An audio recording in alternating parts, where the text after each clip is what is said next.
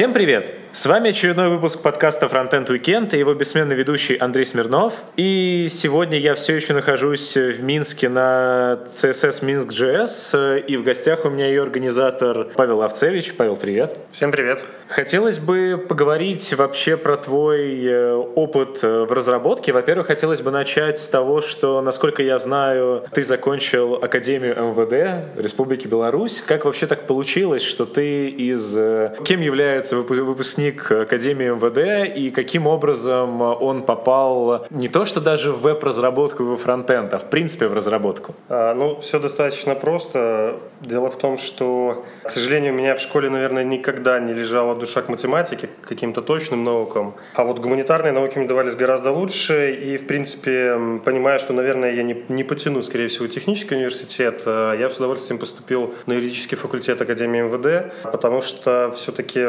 юриспруденция — это такая штука, я бы сказал, такая хорошая наука о жизни. Соответственно, те знания, которые я приобрел в этом университете, они как бы не являются для меня багажом, который я ношу за спиной, а являются достаточно хорошим подспорьем в решении каких-то жизненных ситуаций, которые частенько возникают, особенно в нашей стране. Приведи пример, как тебе помогло это? Был опыт, ну, например, судебных тяжб, например, там, с застройщиком, когда у нас был кризис 2011 года в стране, э, пришлось э, решать вопрос того, что я влез в долевое строительство, и пришлось решать вопрос с тем, что фактически дом не строился, нам нужно было что-то делать. Я организовал инициативную группу, мы начали пушить застройщика, мы в любом случае обратились к юристу, потому что, несмотря на мое юридическое образование, я не работал ни дня по своей специальности. Ну, возможно, это дало какие-то организаторские тоже способности привило. И это помогло нам как-то толкать вперед наш вопрос, потому что все, все ждали, все хотели скорее заехать в новые квартиры,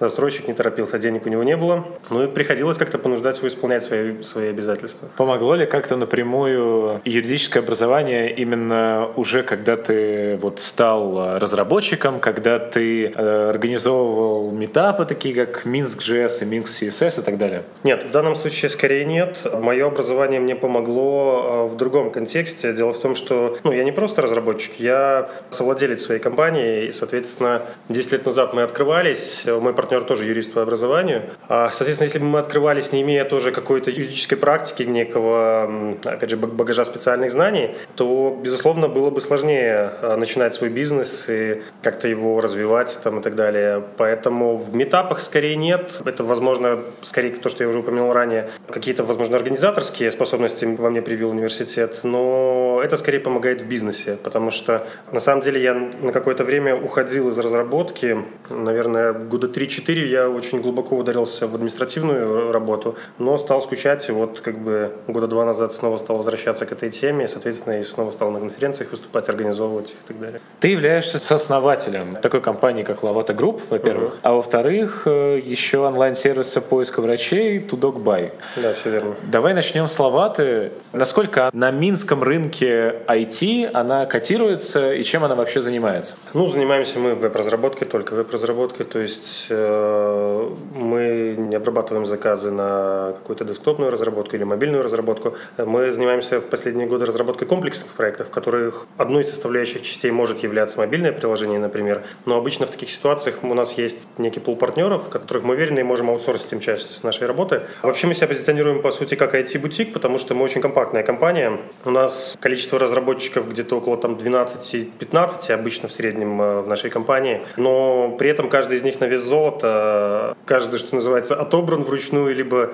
взрощен внутри компании, поэтому вот как-то так мы работаем. А специализируемся мы в последние годы в веб-разработке на решениях в сфере экономики совместного потребления, это разного рода маркетплейсы, в медтехе, в том числе и со своим собственным проектом, который ты уже упомянул, Tudok BY. И, пожалуй, это какие-то кастомные решения для управления бизнесом. В частности, мы пишем кастомные CRM-системы, конкретно заточенные под нужды конкретного бизнеса. Каким образом а, много выходцев из Лаваты решили организовывать э, сообщество в Минске по вебу? Как появились э, Минск.js, затем Минск CSS? Я даже не знаю, как точно ответить на этот вопрос. А, наверное, скорее, опять же, все начиналось с меня, а затем подтянулись люди. Мне в какой-то момент стало, возможно, не хватать, как я уже упомянул, я вернулся в какой-то момент в разработку и вернулся в организацию мероприятий, в частности, вот Web Standards Days. Был небольшой перерыв в пару лет, когда я не проводил эту конференцию в Минске. Вернувшись, я, возможно, почувствовал какой-то такой вот, ну, не знаю, драйв, кайф от организации мероприятий. Мне захотелось делать это чаще, чем раз в год. Так появился Минск CSS Meetup. Почему CSS? Потому что я посмотрел на опыт э, ребят из Питера, Вадима Макеева в частности.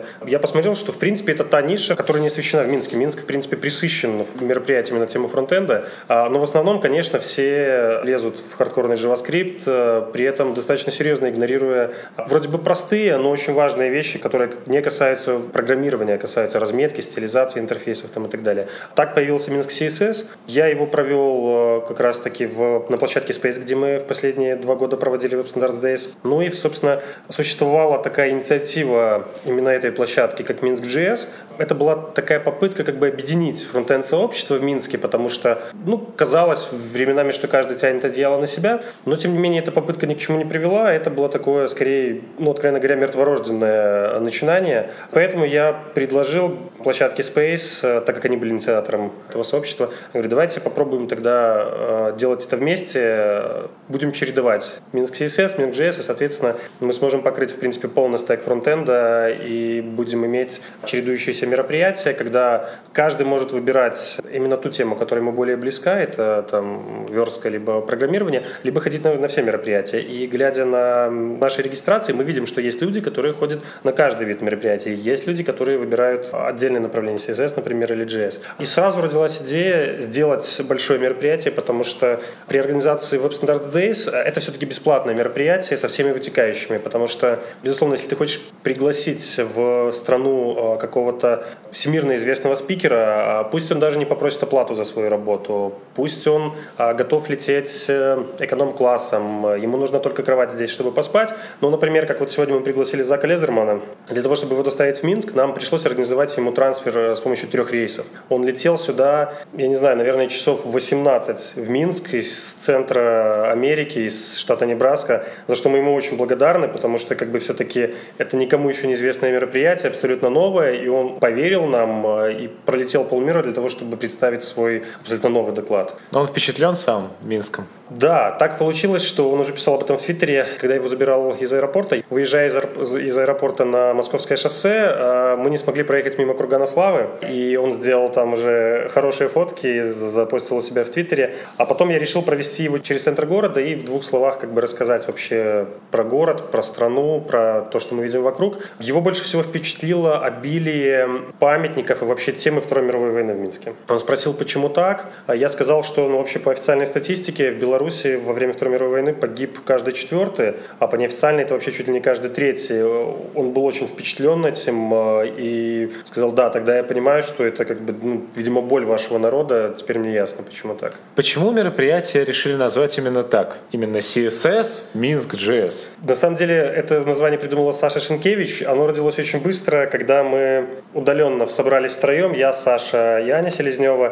То есть мы уже понимали, что мы будем делать мероприятие, но названия еще не было. А нужно было уже готовиться к анонсу там, и так далее, делать некий брендбук. Нам хотелось отразить три вещи. Что это про Минск, что это организатором этого мероприятия является комьюнити Минск CSS, комьюнити Минск JS. Нам не хотелось использовать в названии что-нибудь со словом фронт, потому что уже фронтов во всех уголках мира уже они все как на одно лицо. А тут родилось такое название, это по сути игра слов. Базворд последних, там, последнего года это там CSS NGS, мы добавили в серединку пару слов, получился CSS NGS. Ну, все так просто получилось. А, ну, кстати, с этой стороны я не думал. Как ты можешь оценить уже на данный момент организацию данного мероприятия? Насколько ты удовлетворен ей? Собираетесь ли вы проводить его еще? Ну, к сожалению, не обошлось без накладок. Они были скорее вынужденными. Я даже не склонен обвинять в чем-то наших партнеров, которые занимались технической частью нашего мероприятия, потому как, к сожалению, площадка, на которой проходит мероприятие, пустила нас для монтажа всего оборудования только в час ночи, фактически за 8 часов до начала мероприятия. И, видимо, не все смогли на 100% протестировать. Была смешная накладка, когда у нас разделили залы. То есть у нас был первый киноут выступал, потом зал был разделен на два потока. И первые же докладчики с удивлением обнаружили, что в своем зале они себя не слышат, но при этом в соседнем зале их слышит. Это вторая часть как бы мероприятия с разделением потоков э, началась накладки, но потом вроде бы все пошло относительно хорошо. Разумеется, как любой организатор, мы за собой уже заметили энное количество косяков, которые планируем исправлять. То есть, соответственно, как я и говорил на открытии, это мероприятие будет ежегодным. Мы хотим открывать новый сезон метапов именно таким мероприятием. То есть метапы — это э, локальный контент, э, это русскоязычный контент. Мероприятие — это международный, интернациональный, точнее, скорее так сказать, правильнее будет, контент, который позволяет, вот, если ты обратил внимание, у нас половина программы — это именно западные нативные спикеры, а вторая половина программы — это русские ребята, э, которые в той или иной мере владеют английским языком, но, как я говорил ранее в других интервью о том, что это наша попытка, во-первых, привести известных людей сюда, не просто известных, а экспертов в своих областях, а во-вторых, это попытка сделать контент локальных ребят, потому что у нас огромное количество хороших разработчиков, к сожалению, меньшее количество докладчиков, не все э, готовы делиться знаниями, либо не все готовы, кто-то испытывает некое стеснение перед публичными выступлениями. Тем не менее, те, кто готовы, это наша попытка помочь им сделать их контент международным, интернациональным, для того, чтобы и на Западе разработчики понимали, видели, что здесь есть э, чему поучиться, и воспринимали, наверное, нашу часть вот Евразии как вполне себе полноценное фронтенд-сообщество. Можешь ли ты уже сказать, что, например, вы заработали на этой конференции или что вы в убытке на этой конференции? Слава богу, мы вышли в ноль, то есть я могу сказать, что мы мы не понесли убытки. А, на самом деле принципиальной цели заработать не ставилось. Мы были не против, чтобы мы а, получили некий профит, в том числе для того, чтобы иметь возможность улучшить наши этапы. Но, тем не менее, не скажу, что продажи шли хорошо, а в том числе потому, что многие нас не знали, то есть это первое мероприятие. Не все понимают, чего ожидать. Несмотря на наш опыт метапов, несмотря на мой личный опыт организации Web Standards Days, и компании в том числе относились с некоторым недоверием к нашему мероприятию, но я надеюсь, что та программа, которую мы собрали, а я сегодня слышал уже именно о программе очень хорошие отзывы. Да, без технических накладок не обошлось, но программу мы собрали действительно сильную по вот тому мнению, которое я слышал в кулуарах. И я надеюсь, это поможет нам в будущем чуть свободнее себя чувствовать, например, с продажами билетов и, соответственно, иметь возможность позволить себе чуть больше для того, чтобы сделать и комфортнее, и интереснее мероприятие будущее. Но если быть откровенным, замечу три вещи. Во-первых, насколько я видел, зал, не был полным. Сколько вы продали билетов в процентном соотношении из того, сколько могли бы продать и планировали? Ну, где-то мы заполнили зал процентов на 70 от желаемого, от э, той цифры, которую мы планировали заполнить. Во-вторых, э, довольно спорно и уже обсуждается, что вы решили поделить на потоки. Почему было принято решение поделить на потоки? Потому что, с одной стороны, человек э, покупает, по сути, один билет, но не может посетить все, что весь контент, который вы можете дать, а он увидит только что-то одно. Например, я могу сказать, что у меня была идея, что я смогу периодически перебегать между аудиториями и докладами, но, к сожалению, в силу устройства самой сцены и того, как это все происходило, и то, что все пытались быть очень тихими, я в основном оставался на каком-то одном потоке и не перебегал между докладами, хотя хотелось. Что ты об этом думаешь? Все прозаично. Э, опять же, в силу того, что, как я сказал, а, продажи билетов а, шли хуже, чем мы рассчитывали, соответственно, мы принимали решение о том, как проводить эти мероприятия. Мы все-таки, в первую очередь, разделение, конечно, шло, это изначально был план, разделение на два потока шло в силу того, что мы хотели а, показать, что это представление как раз двух сообществ. То есть есть сообщество сфокусированное на программировании, там, взаимодействии с бэкэндом, а есть сообщество, которое нацелено на создание именно интерфейсов, на взаимодействие с дизайном там, и так далее. А поэтому мы так или иначе планировали сделать два потока. Но в силу ограниченности бюджета а, мы не смогли сделать, допустим, двухдневное мероприятие, а, хотя такой вариант вполне себе, на наш взгляд, э, работоспособен. И, возможно, в следующем году, если, опять же, сообщество нас поддержит рублем, что называется, то а, мы сможем позволить себе сделать двухдневное мероприятие для того, чтобы тот, кто хочет э, не пропустить ничего, мог бы спокойно себя чувствовать, просто придя два дня на наше мероприятие. Но, тем не менее, я хочу сказать, что мы будем стараться достаточно оперативно публиковать видео. Как ты видел, все выступления всех потоков записывались. Видео будет доступно бесплатно. Мы, а, мы не пытаемся заработать на таких вещах, потому что одна из целей нашего мероприятия – это все, все-таки шаринг знаний.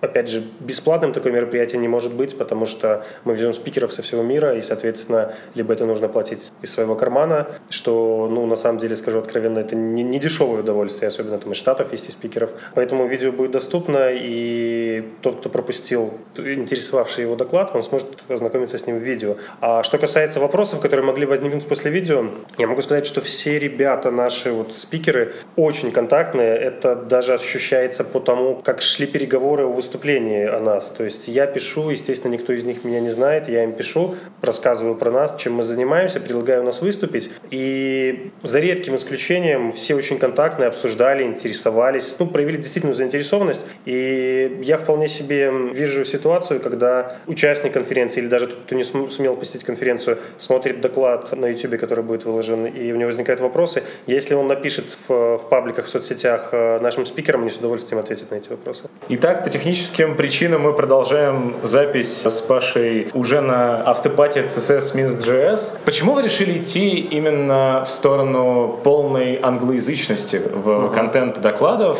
Могу сказать от себя, что идея на самом деле здравая и крутая, и правильно делаете, что пытаетесь европеизировать даже русских докладчиков, заставляя говорить их на английском. Мы никого не заставляем себе по собственной воле. Это понятно, да. Но у меня сложилось впечатление, что, например, докладчикам, которые привыкли выступать на русском языке из России, им это все-таки было немножко некомфортно, и некоторые люди, даже я чисто в кулуарах слышал, спрашивали, а зачем вот люди говорят на русском, все в зале говорят на русском, спикер умеет говорить на русском, но при этом говорит на английском. Зачем это? Ну, как я говорил изначально, что, а, в принципе, вот даже если смотреть по меркам Минска, а, требования к знанию языка ну, встречаются в каждой первой вакансии. Поэтому ну, мы считаем, что так или иначе наша аудитория, именно фронтенд-разработчики, они в той или иной мере а, в любом случае знают английский язык. Да, безусловно, кому-то проще, кому-то сложнее. Я вот сегодня слышал уже мнение, что, например, было сложно воспринимать Гарри, потому что он, видимо, в силу особенностей того, что он британец, это не американский английский, британский, это еще сложнее воспринимать. Но, тем не менее,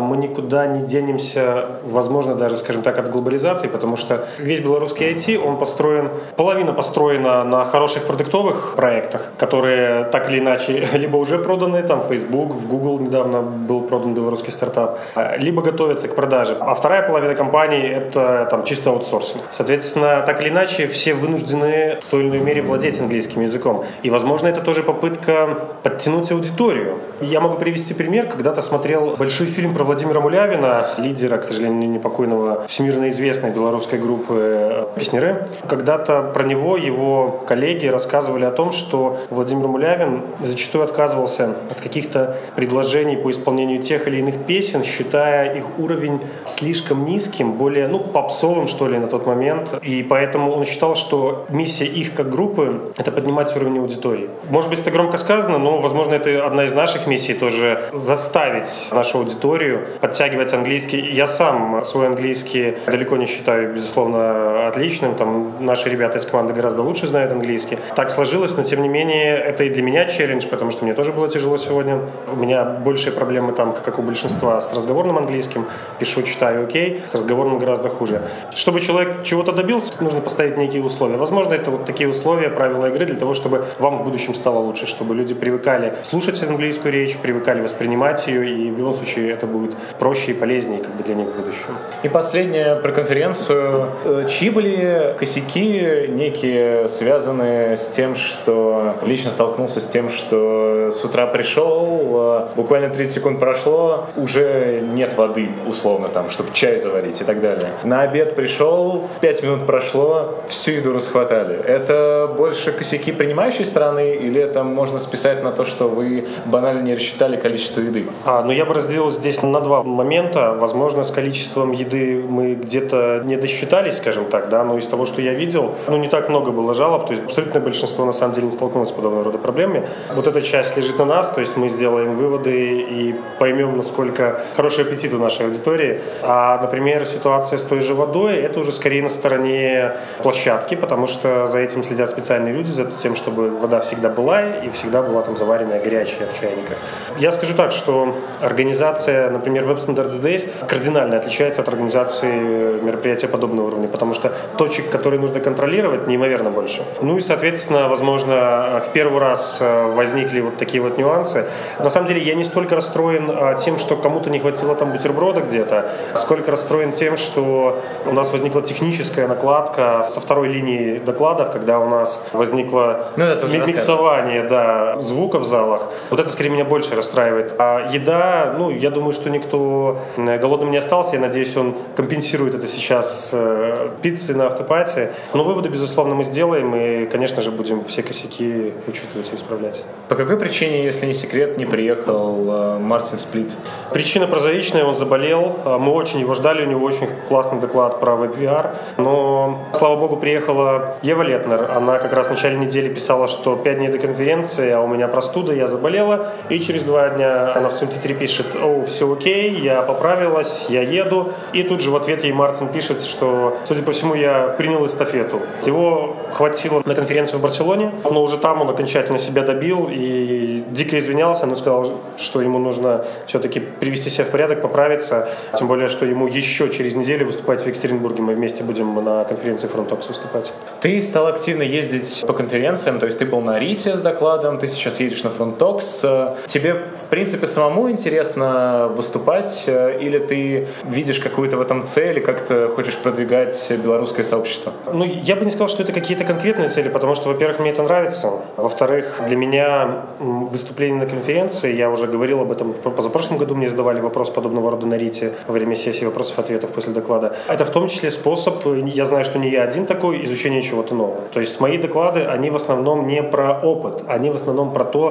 что будет, что к чему нужно готовиться в ближайшее время, что мы сможем использовать. Поэтому это такой фан изучить что-то новое, это фан куда-то съездить и познакомиться с людьми, потому что когда я стал ездить вот э, в Россию, я вот все хочу на Украину попасть, интересен вот тот самый нетворкинг, потому что я всегда это понимал и говорю другим, что посещение конференции – это не сама цель э, новые знания и обучение, потому что большинство конференций все-таки так или иначе выкладывают свой контент. Посещение конференции – это все-таки это, вот то самое модное слово нетворкинг, это общение, это э, завязывание контактов, которые так или иначе в будущем неизвестно, какой профит могут принести. Банально, ты будешь в каком-то городе, у тебя будет кому прийти, кому пожать руку, с кем вечером выпить пиво, чай там, и так далее. Это всегда приятно, что где-то в чужом городе тебя кто-то знает, и ты можешь кому-то обратиться, даже просто посидеть. Поэтому вот это другая сторона того фана, который я получаю от э, поездки на, на, на конференции. Я бы не сказал, что я прям уж совсем много выступаю, потому что в силу того, что на мне много административных обязанностей лежит э, по моей основной работе, и так как я владелец бизнеса, мой рабочий день не длится 8 часов. Больше всего это замечает и страдает от этого моя семья, поэтому Например, в следующем году я решил сделать точно перерыв на целый год. Я сосредоточусь на проведении метапов, на подготовке конференции в следующем году, потому что, на самом деле, подготовка к этой конференции была в супер сжатые сроки. Мы за три месяца сформировали программу, нашли партнеров, продали билеты для того, чтобы не остаться в минусе. И при этом э, билеты были проданы всего, всего два месяца, полных месяца продавались билеты. Вчера я разговаривал с Робертом Харитоновым. Он организатор э, гораздо больших по масштабу мероприятий, в частности, React Амстердам он проводил. Там была аудитория в размере там, 1200 человек. И он, конечно, вчера вот на припате восхищался тем, что три месяца это супер сжатый срок для подготовки даже мероприятий мероприятия нашего масштаба. И у нас уже есть договоренности со спикерами на следующий год. Много спикеров, кого мы пригласили, но в силу того, что было слишком короткое время до мероприятия, они проявили заинтересованность, но извинились и сказали, что давайте на более длительный срок планировать. Поэтому так как я не буду выступать, у меня будет возможность э, лучше помочь подготовиться нашей команде к мероприятию в следующем году. А возвращаясь к вопросу, я всем рекомендую пробовать выступать. Я где-то недавно э, видел пост в соцсети, по-моему, это был Твиттер, и, по-моему, это была Сара Свейден, и я даже сделал ретвит. Она сказала о том, ну, все знают, кто такая Сара Свейден, это один из мировых экспертов а, в области SVG, в области анимации. Так вот, она написала о том, что для того, чтобы выступать на мероприятиях, не нужно быть экспертом в этой области. Пробуйте и делайте это. Никто вас не осудит. Если кто-то осудит, дай бог с ним. В любом случае, это отличный опыт. И, кстати, если не ошибаюсь, по-моему, Ага, наш спикер э, в этом году, а, в своем интервью перед мероприятием на вопрос, какие три вещи необходимо сделать или просто что стоит каждому попробовать в жизни, она сказала, попробовать организовать мероприятие. Вот я бы добавил, попробовать выступить на мероприятии.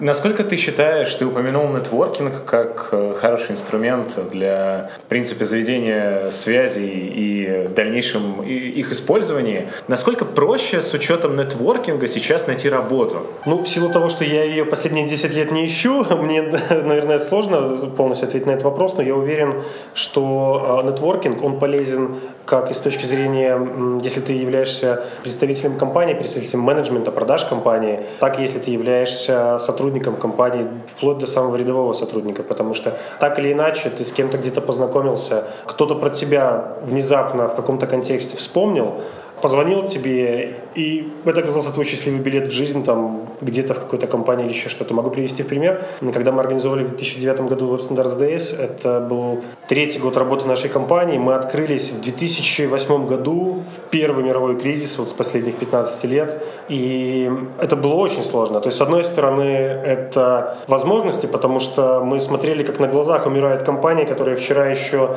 были грандами, там, ну, я говорю на примере веб-студии, потому что мы открывались как веб-студия, с другой стороны, это возможность для, для кого-то занять освободившиеся места. Так случилось, например, что на третий год нашего существования мы вот решили провести, э, как мы, я предложил провести э, конференцию Web Days, то есть компания Лавата к этому не имела отношения, но компания Лавата выступила тогда, по сути, э, ну, продюсером мероприятия, потому что это та компания, которая там платила по счетам, аренда зала там, и так далее, оформляла все договорные отношения на себя. И так получилось, что После проведения этого мероприятия наша компания а, получила первый большой контракт. То есть мы совершенно не ожидали такого выхлопа от мероприятия, но тем не менее мы получили первый большой контракт. На этом мероприятии выступал Андрей Сумин, на тот момент руководитель фронтенда компании Headhunter, и они открывали в Минске офис. И они не могли найти сотрудников в штат для того, чтобы закрывать потребности по фронтенду, которые ну, решали здесь, локально в Минске. Тогда он вспомнил про нашу компанию, небольшая компания, он знал, что а, в принципе нас мало, но мы Э, как я уже говорил ранее сегодня, но мы отбираем точечно сотрудников, очень внимательно отслеживая, кого мы берем. А и он решил обратиться к нам, а, попробовать закрыть потребности компании HeadHunter с помощью не штатных сотрудников, а, по сути, аутсорсинговой компании. И мы успешно проработали 5 лет, вот до последнего кризиса российского, когда просто белорусы стали слишком дороги для россиян. И это был вот такой вот профит как бы для, как для компании-организатора. То есть это было совершенно неожиданно, поэтому, а, придя на мероприятие, познакомившись с людьми, людьми из других компаний, совершенно нельзя предположить, чем тебе это выльется. Я уверен, что ничем плохим это никогда не выльется, но что-то полезное для тебя может быть. Ты, насколько я знаю, как бы коренной минчанин, если это правильно я Ну да, все верно. Да? Вопрос какой? Минск, по сути, является таким неким, ну, на мой взгляд, вот я тут пробовал буквально немного, филиалом России в Европе, ну, можно так сказать. Ну, население, как бы оно примерно такое, но немножко как бы все иначе. Насколько бы ты мог посоветовать или наоборот отговорить людей от того, чтобы они перебирались из России, там из регионов, неважно, из Москвы, из Питера в Минск, ну, другую как бы часть э, Беларуси и устраивали здесь на работу в IT-компании. Насколько эта сфера здесь развита и что ты об этом думаешь? Ну, я могу сразу сказать, что рынок э, в Беларуси, HR-рынок, он уже, можно сказать, в некоторой степени перегрет, э, потому что бурный рост наших гигантов-аутсорсеров, не будем называть имена, все знают эти компании, он привел к просто катастрофически быстрому росту зарплат, и я знаю, что многие из компаний уже не находят способа повышать зарплаты дальше, они начинают стимулировать другими бонусами, там, долевое строительство корпоративное там, и так далее и тому подобное. В связи с этим э, необходимо понимать, что э, в Беларуси айтишник действительно получает достойную зарплату, и на фоне белорусских цен это действительно комфортно жить здесь. То есть я слышал примеры о том, что можно в Абу-Даби получать гораздо больше, но и стоимость жизни там слишком слишком высокая. В Беларуси жить комфортно на зарплату айтишника, но тем не менее в силу перегретости рынка ты должен быть действительно ну, хорошим специалистом, если для тебя это релокация. То есть если ты джуниор, ты начинаешь свою карьеру здесь, то у тебя есть возможность ну, что-то попробовать, как-то поискать себя в разных компаниях.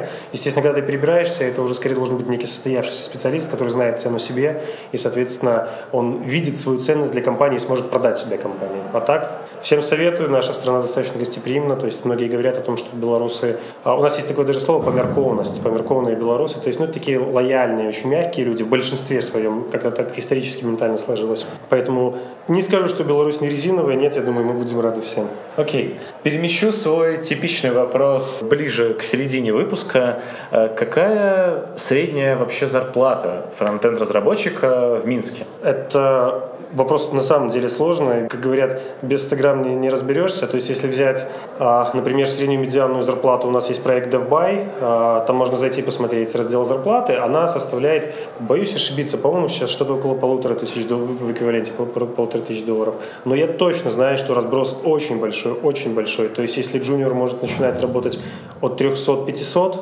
долларов в месяц в эквиваленте, middle может работать как от тысячи, так и двух с половиной тысяч. Потолок, мне сложно сказать о потолке, потому что иногда проскакивают вакансии, естественно, я как работодатель мониторю, смотрю, а иногда проскакивают вакансии с какими-то космическими зарплатами, а, в частности, там вот есть белорусский чат фронтендеров в Slack, когда появляются такие вакансии, иногда даже появляется обсуждение, что за фантастика там и так далее, но тем не менее, судя по всему, такие вакансии есть на рынке и такие зарплаты есть. Ты как э, человек, который здесь э, прожил уже, я так понимаю, больше 30 лет, э, насколько можешь рассказать, допустим, я средний фронтендер, я получаю где-то там полторы тысячи долларов в месяц. Э, сколько мне будет стоить э, снять удобоваримое жилье, например, сразу? И сколько вообще из этих денег э, уйдет на комфортное проживание? А, ну, однокомнатную квартиру в спальном районе можно снять где-то от 200-250 до 350 долларов в эквиваленте. Все будет зависеть от удаленности от ветки метро, от состояния квартиры, а, от наличия там мебели. Иногда у нас есть практика, когда в эту стоимость включается, э, коммунальные платежи включаются, иногда не включаются. Обычно чаще они не включаются. Но это в целом а, дешево? А, в целом дешево, да, но у нас э, курс партии такой, что, в принципе, правительство выводит на стопроцентное возмещение затрат на коммунальные услуги э, нашего общества. И поэтому, безусловно, сейчас, если ты не будешь считать, сколько у тебя течет воды из крана и сколько у тебя горит лампочек в доме и как долго, то, в принципе, можно платить достаточно большие деньги. Там за трехкомнатную квартиру только за свет можно платить 50 долларов в месяц, и это будет такая типичная цена сейчас. Э, вот. Но, в принципе, я думаю, что э, на жизнь, живя в однокомнатной квартире, снимая квартиру, питаясь, э, ну, не будем говорить там фуагра, там, не знаю, чем-нибудь с экзотическим, а нормально питаясь, не сильно смотря на ценники, э, то я думаю, что ты будешь э, тратить на жизнь порядка долларов, ну, наверное, 600. Это если говорить из одного человека, если вот квартира плюс, плюс питание, долларов 600 ты будешь тратить в месяц. Ну и, соответственно, вот если будем считать, middle от 1000 будет получать в любом случае, да. Ну и вот можно смотреть, считать, сколько будет оставаться тебе на жизнь. Я не включаю сюда, на самом деле, а, походы, развлечения театра кино, потому что очень, это все очень индивидуально для каждого человека. Тут уже ты сам будешь считать, сколько ты готов тратить на развлечения для себя. А вот именно с э, какой-то бытовой точки зрения, ты вообще по миру много поездил за свою жизнь?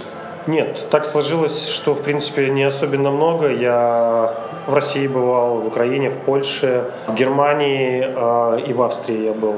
Даже вот на самом деле так до сих пор так и не побывал в Литве. У нас э, Вильнюс это ну, помимо того, что белорусы считают его своим, а, это плюс ко всему и место, где белорусы последние 15 лет ездят э, затариваться всем, от э, носок до, я не знаю, до продуктов. И Вильнюсский аэропорт у нас в шутку называют Минск-3. Тем не менее, не скажу, что я так много где был, а, но сравнивая те места, где я был, мне очень нравится жизнь в Беларуси, на самом деле. Есть свои нюансы. У меня есть вопросы к нашему правительству, политике партии, но это не мешает мне любить свою страну. Я действительно люблю свою страну, и я, я горд чуть ощущать себя белорусом, я горжусь историей этой страны. Хорошо.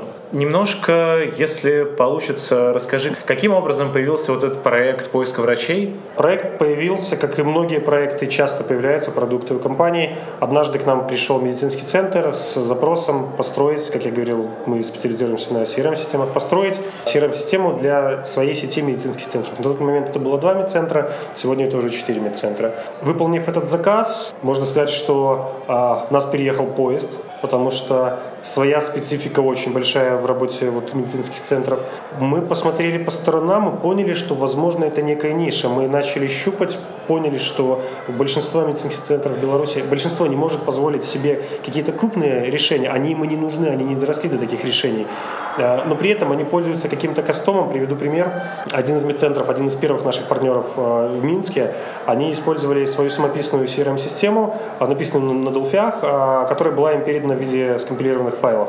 И когда встал вопрос о том, что ее нужно доработать, они сели ее переписывать, потому что как бы доработать они не могли компилированное приложение. И мы посчитали, что это очень хорошая ниша, за которую можно зацепиться. Мы всегда хотели найти ту нишу, в которой мы могли бы сделать продукт, и вот мы ее нашли. Надо сказать, что наш проект, он, это не только просто запись к врачам, а, как я уже сказал, это и CRM-система, и сейчас мы работаем, строим большую аналитику для медицинских центров, когда скажем так, умные алгоритмы, тот самый машин learning, да, а, будут помогать медицинским центрам в оптимизации своего расписания, когда, возможно, не всегда, на, например, на портале будет доступно 100% времени. Возможно, умный алгоритм э, просчитает, что, например, один тайм-слот лучше убрать для медцентра, а продать другой, но это будет более оптимально с точки зрения расписания медцентра. При этом это не сужает круг выбора для наших B2C пользователей, потому что медцентров становится все больше, если ты не нашел время в одном медцентре, высока вероятность, что ты с легкостью найдешь его в другом медцентре. То есть правильно ли я понимаю, что Тудок, по сути, отделился от Лаваты? То есть вы... Да, это самостоятельное юридическое лицо э, со своим офисом продаж, но э, разработка у нас, по сути, это Лавата.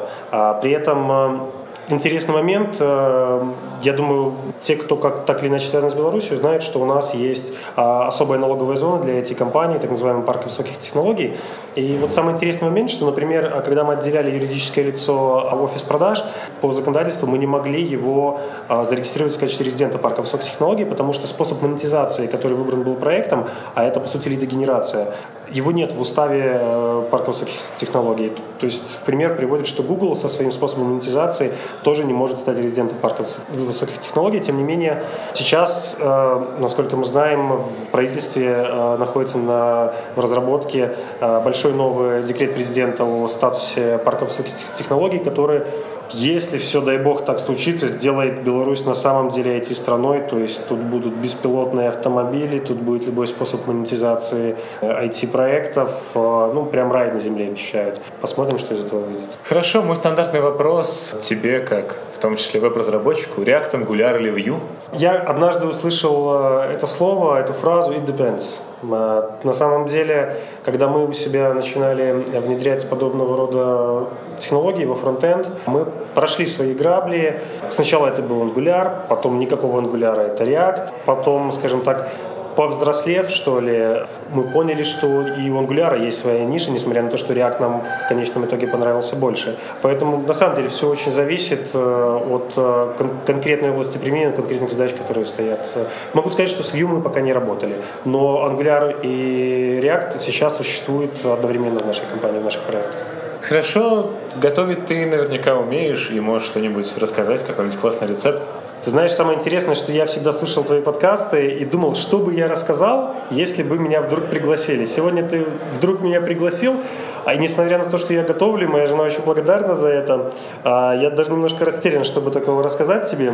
Не драники? А, это слишком просто? Ты знаешь, самое интересное, что а, хорошо приготовить драники нужно уметь. Например, несмотря на то, что я умею готовить, у меня исторически сложилось так, что у меня все мужчины в семье, по мужской линии, сильно хорошо готовили. Но вот драники готовит лучше моя жена. Вот однозначно лучше. А что готовишь ты лучше а, всего? Я готовлю, ну, наверное, я, безусловно, могу хорошо сделать мясо в любом виде. Э, запечь, шашлык, стейк некий. Э, давай подумаем, чем бы я мог поделиться с твоими слушателями.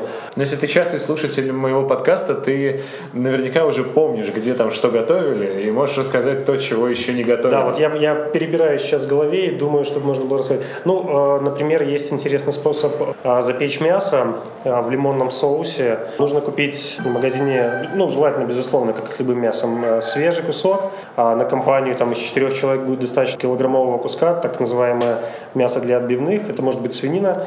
Значит, что нам необходимо сделать? Нам необходимо посолить, поперчить по вкусу и на сковородке, на горячей сковородке хорошенько обжарить со всех сторон, ну, просто запечатать это мясо. После этого а, мясо необходимо достать, дать ему остыть. Дальше необходимо э, взять э, головку чеснока, нарезать зубчики пластиночками такими треугольными, ну и наделать прорези во, во всем мясе и аккуратненько напихать внутрь чеснок. После этого нужно выжать сок на килограмм, это примерно сок двух лимонов необходимо. Нужно выложить мясо на противень, полить его лимонным соком, обильно полить, и предварительно разогретую градусов до 190 примерно духовку поставить это мясо. Суммарно оно должно запекаться. Опять же, все зависит от степени запечатанности мяса, но если это, это мясо запечатано, мне сложно передать это голосом, да, насколько э, вот степень прожарки должна быть запечатанности мяса. Но в моем случае обычно, если я запечатываю мясо около 5 минут с каждой стороны, то общее время готовки в духовке не превышает э, ну, 35-40 минут. А самое главное, желательно, если найдете в себе силы, каждые 5 минут поливать это мясо вот тем лимонным соком, в котором это мясо немножко так плавает. После этого э, мясо достается, нарезается на, как это не знаю правильно назвать, ну, стейковые кусочки, что ли, там по сантиметру максимум толщиной, и подается в горячем виде, и получается на самом деле такое полностью лимонное мясо. Это очень необычный вкус, и первый раз, когда попробовал приготовить этот рецепт, моя жена была в восторге и периодически просит меня вот именно такой вариант мяса готовки сделать. На самом деле звучит очень вкусно. Это действительно надо попробовать, это очень круто. Это намного более необычно, чем э, я мог ожидать от э, того, что обычно говорят фронтенд-разработчики. Я нашел, что твой никнейм э, Зигзаг Маккуак. Да. Являешься ли ты фанатом утиных историй? Да, я большой фанат утиных историй, но а, ник а, на самом деле появился у меня не для интернета в свое время, а в свое время а, на рубеже 90-х и 2000-х, когда я был тинейджером, а, хип-хоп был на подъеме в русском мире, в Беларуси, в, ну, Украине, в России. И стоял выбор, мне необходимо было придумать никнейм для того, чтобы подписывать свои работы граффити, то есть я занялся граффити. А почему я выбрал именно зигзага? Ну, во-первых, мне понравилось сочетание, во-вторых, а, этот персонаж был мне близок по духу, я сейчас еще больше тебя удивлю. А, работаю я фронтенд разработчиком, образование у меня юридическое, но все детство и, в принципе, до сих пор я, мои грезы — это небо. Я собирался в детстве стать э, вообще пилотом гражданской авиации. Ну, в силу того, что этот э, персонаж в э, этом мультике э, летчик, я выбрал себе этот никнейм. Почему Маквак? На тот момент я не знал, что э, перевод русскоязычный Макряк э, это, это адаптированный перевод. На самом деле в английском варианте это Launchpad.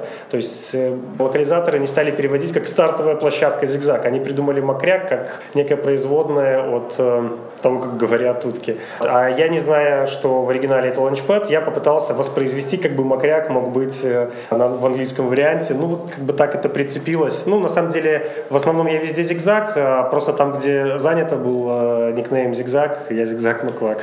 Ну и как э, теперь от организатора одной из э, европейских конференций на английском языке, назови свой топ-3 э, европейских конференций, на которые бы любому человеку стоило хоть раз в жизни съездить. Я назову топ-3 конференции, на которые я хотел бы съездить, так как я не был ни на одной европейской конференции, поэтому это будет, наверное, однозначно Frontiers, так или иначе хоть раз стоит там побывать.